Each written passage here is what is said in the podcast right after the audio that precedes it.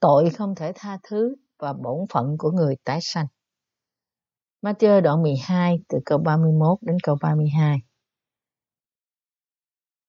Ấy vậy, ta phán cùng các ngươi, các tội lỗi và lời phạm thượng của các ngươi đều sẽ được tha, song lời phạm thượng đến Đức Thánh Linh thì sẽ chẳng được tha đâu. Nếu ai nói phạm đến con người thì sẽ được tha, song nếu ai nói phạm đến Đức Thánh Linh thì giàu đời này hay đời sau cũng chẳng được tha. Những điều mà tôi đã giải thích cho các bạn trong văn chương của tôi có thể có giới hạn, nhưng điều mà tôi đang cố gắng giải thích trong những quyển sách của tôi là phúc âm nước và thánh linh. Và tôi chắc rằng ai tin nơi phúc âm thật này chắc chắn sẽ nhận được sự tha tội. Chúa chúng ta nói trong Roma đoạn 10 câu 10 rằng Vì bởi tin trong lòng mà được sự công bình, còn bởi miệng làm chứng mà được sự cứu rỗi. Và Ngài cũng đã nói trong Roma đoạn 10 câu 17 là Như vậy, đức tin đến bởi sự người ta nghe, mà người ta nghe là khi lời của Đấng Christ được rao giảng. Ai tin nơi phúc âm lời của nước Thánh Linh sẽ được cứu khỏi mọi tội lỗi của anh ta và trở nên công chính, không ngoại trừ ai cả. Nếu bạn vẫn nghi ngờ về đức tin nơi phúc âm nước và thánh linh này, thì tôi khuyên bạn hãy mở lòng bạn một lần nữa và tin nơi đó. Tất cả những người thật sự muốn được tẩy sạch khỏi mọi tội lỗi của họ, trước hết nên bỏ qua những tư tưởng riêng của họ và tin nơi phúc âm lẽ thật, nước và thánh linh. Tất cả tội lỗi của thế gian thật sự đã bị loại bỏ vì Đức Chúa Giêsu Christ đã cất chúng đi bởi bắp tem nơi dân bắp tít. Hôm nay, tôi sẽ giải thích tội phỉ bán Đức Thánh Linh. Anh em tín hữu thân mến của tôi, chính những người không tin nơi phúc âm nước và Thánh Linh, nhưng lại phỉ bán phúc âm này là những người phạm đến Đức Thánh Linh. Tội này vô cùng lớn, nên Chúa đã nói rằng nó không bao giờ được tha trong đời này và cả đời sau. Vì thế, tất cả chúng ta phải có sự hiểu biết đúng đắn về tội phạm đến Đức Thánh Linh này. Giăng nhất đoạn 3 câu 9 chép, Ai sanh bởi Đức Chúa Trời thì chẳng phạm tội, vì hột giống của Đức Chúa Trời ở trong người, và người không thể phạm tội được vì đã sanh bởi Đức Chúa Trời.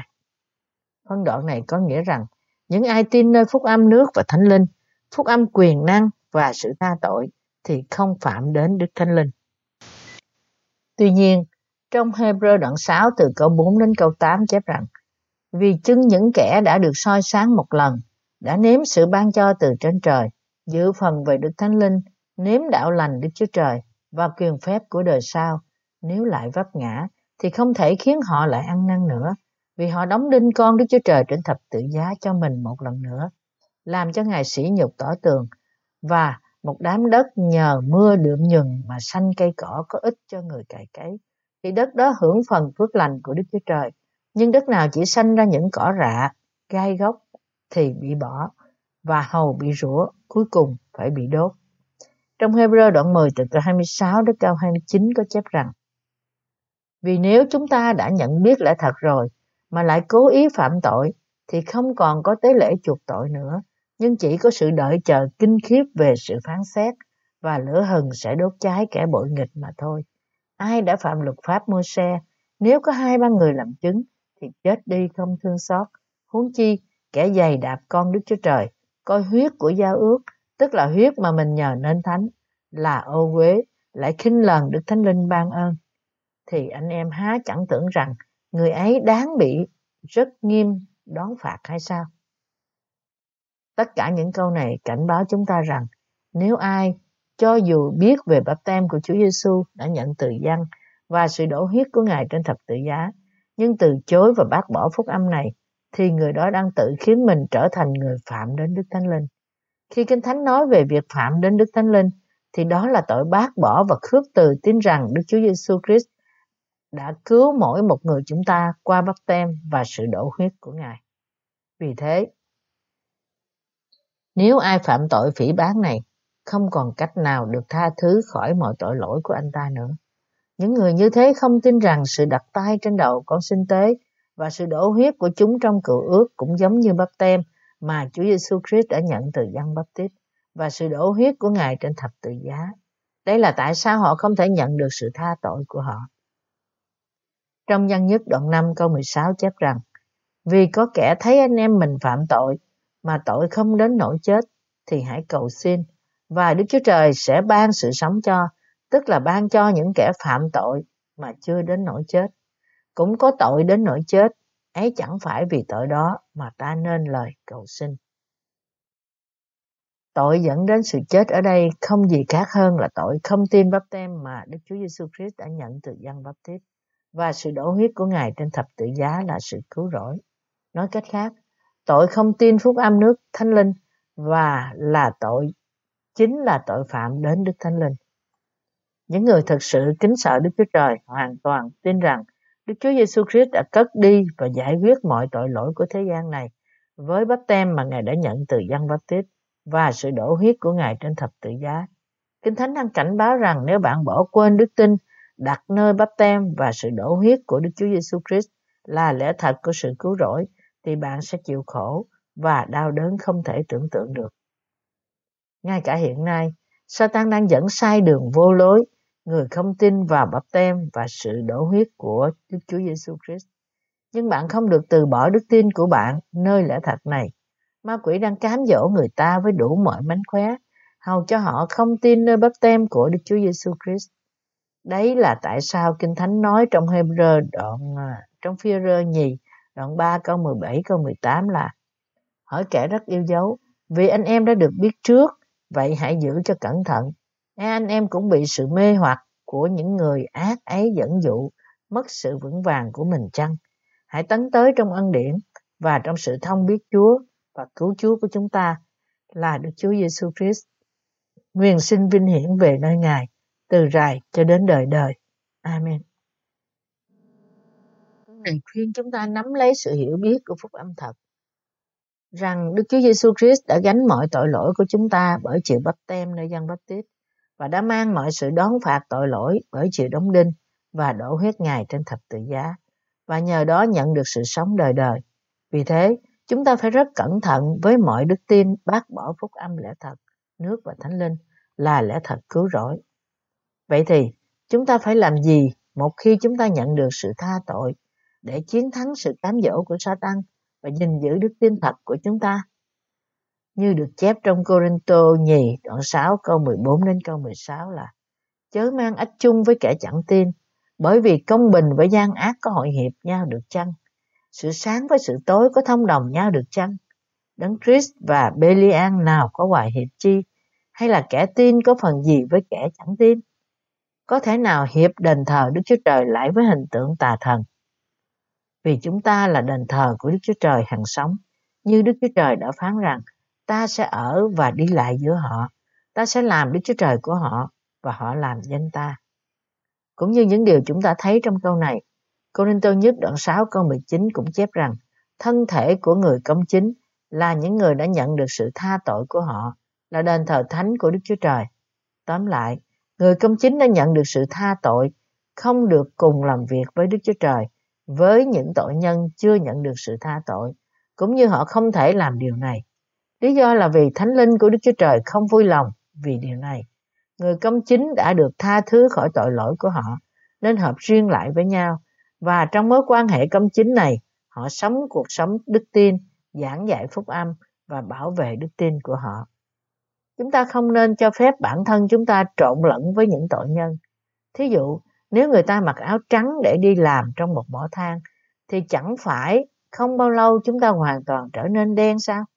Cũng như vậy, nếu người công chính muốn phục sự phúc âm của Chúa cùng với những tội nhân, thì cuối cùng họ cũng sẽ làm thối nát lẽ thật của sự tha tội.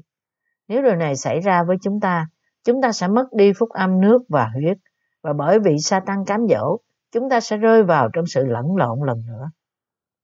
Satan tìm mọi cơ hội để kiếm con mồi, thậm chí là người tái sanh khi họ tách khỏi hội thánh và lãnh đạo của họ.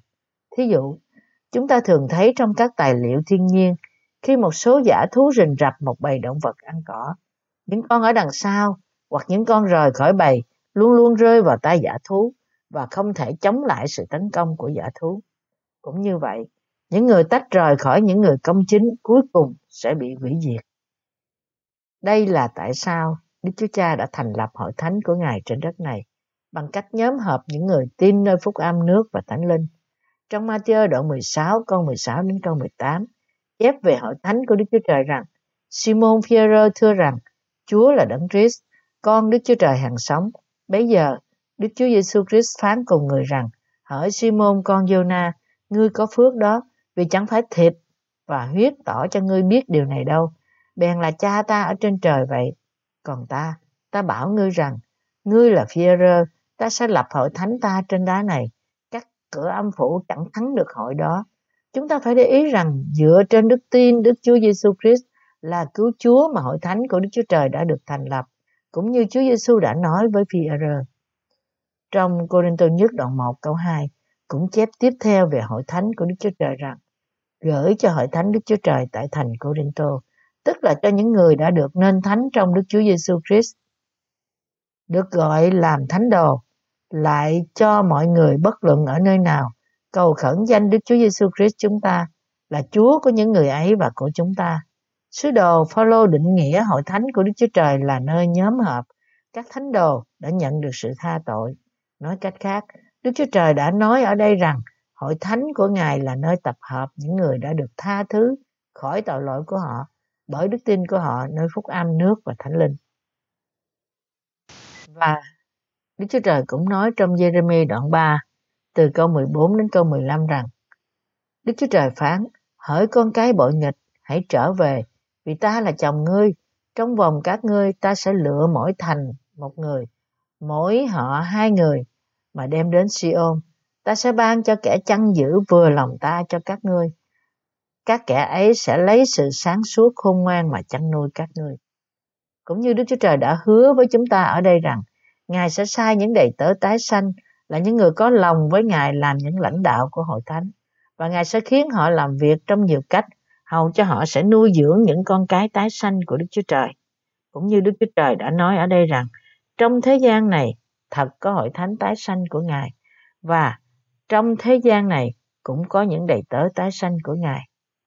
Ý muốn của Đức Chúa Trời đối với những người tái sanh là Ngài sẽ đặt những người chăn của Ngài trong hội thánh Ngài để nuôi dưỡng và chăm sóc những thánh đồ tin nơi phúc âm nước và thánh linh với lời lẽ thật. Các thánh đồ lớn lên mạnh mẽ trong lẽ thật như thế đó. Sứ đồ Phaolô cũng làm chứng sự kêu gọi của ông trước vua Agrippa rằng, ta sẽ bảo hộ ngươi khỏi dân này và dân ngoại là nơi ta sai ngươi đến, đặng mở mắt họ, hầu cho họ từ tối tâm mà qua sáng láng, từ quyền lực của quỷ sa tăng mà đến Đức Chúa Trời và cho họ bởi đức tin nơi ta được sự tha tội. Cùng phần gia tài với các thánh đồ. Công vụ đoạn 26 câu 17 câu 18. Đức Chúa Trời muốn giải cứu mọi tội nhân khỏi tội lỗi của họ qua hội thánh và các đầy tớ của Ngài, hầu cho họ có thể hưởng được nước thiên đàng và mọi ơn phước của Ngài bởi đức tin. Trở nên thành viên của hội thánh của Đức Chúa Trời là đặc ân của người đã được cứu. Và hiện nay chúng ta có đặc ân khác là giảng dạy phúc âm nước thánh linh cho toàn cả thế giới trong sự hiệp nhất của hội thánh Đức Chúa Trời. Khi chúng ta trung tín với những đặc ân này, chúng ta có thể dẫn dắt toàn thể nhân loại đến với con đường sự sống mới.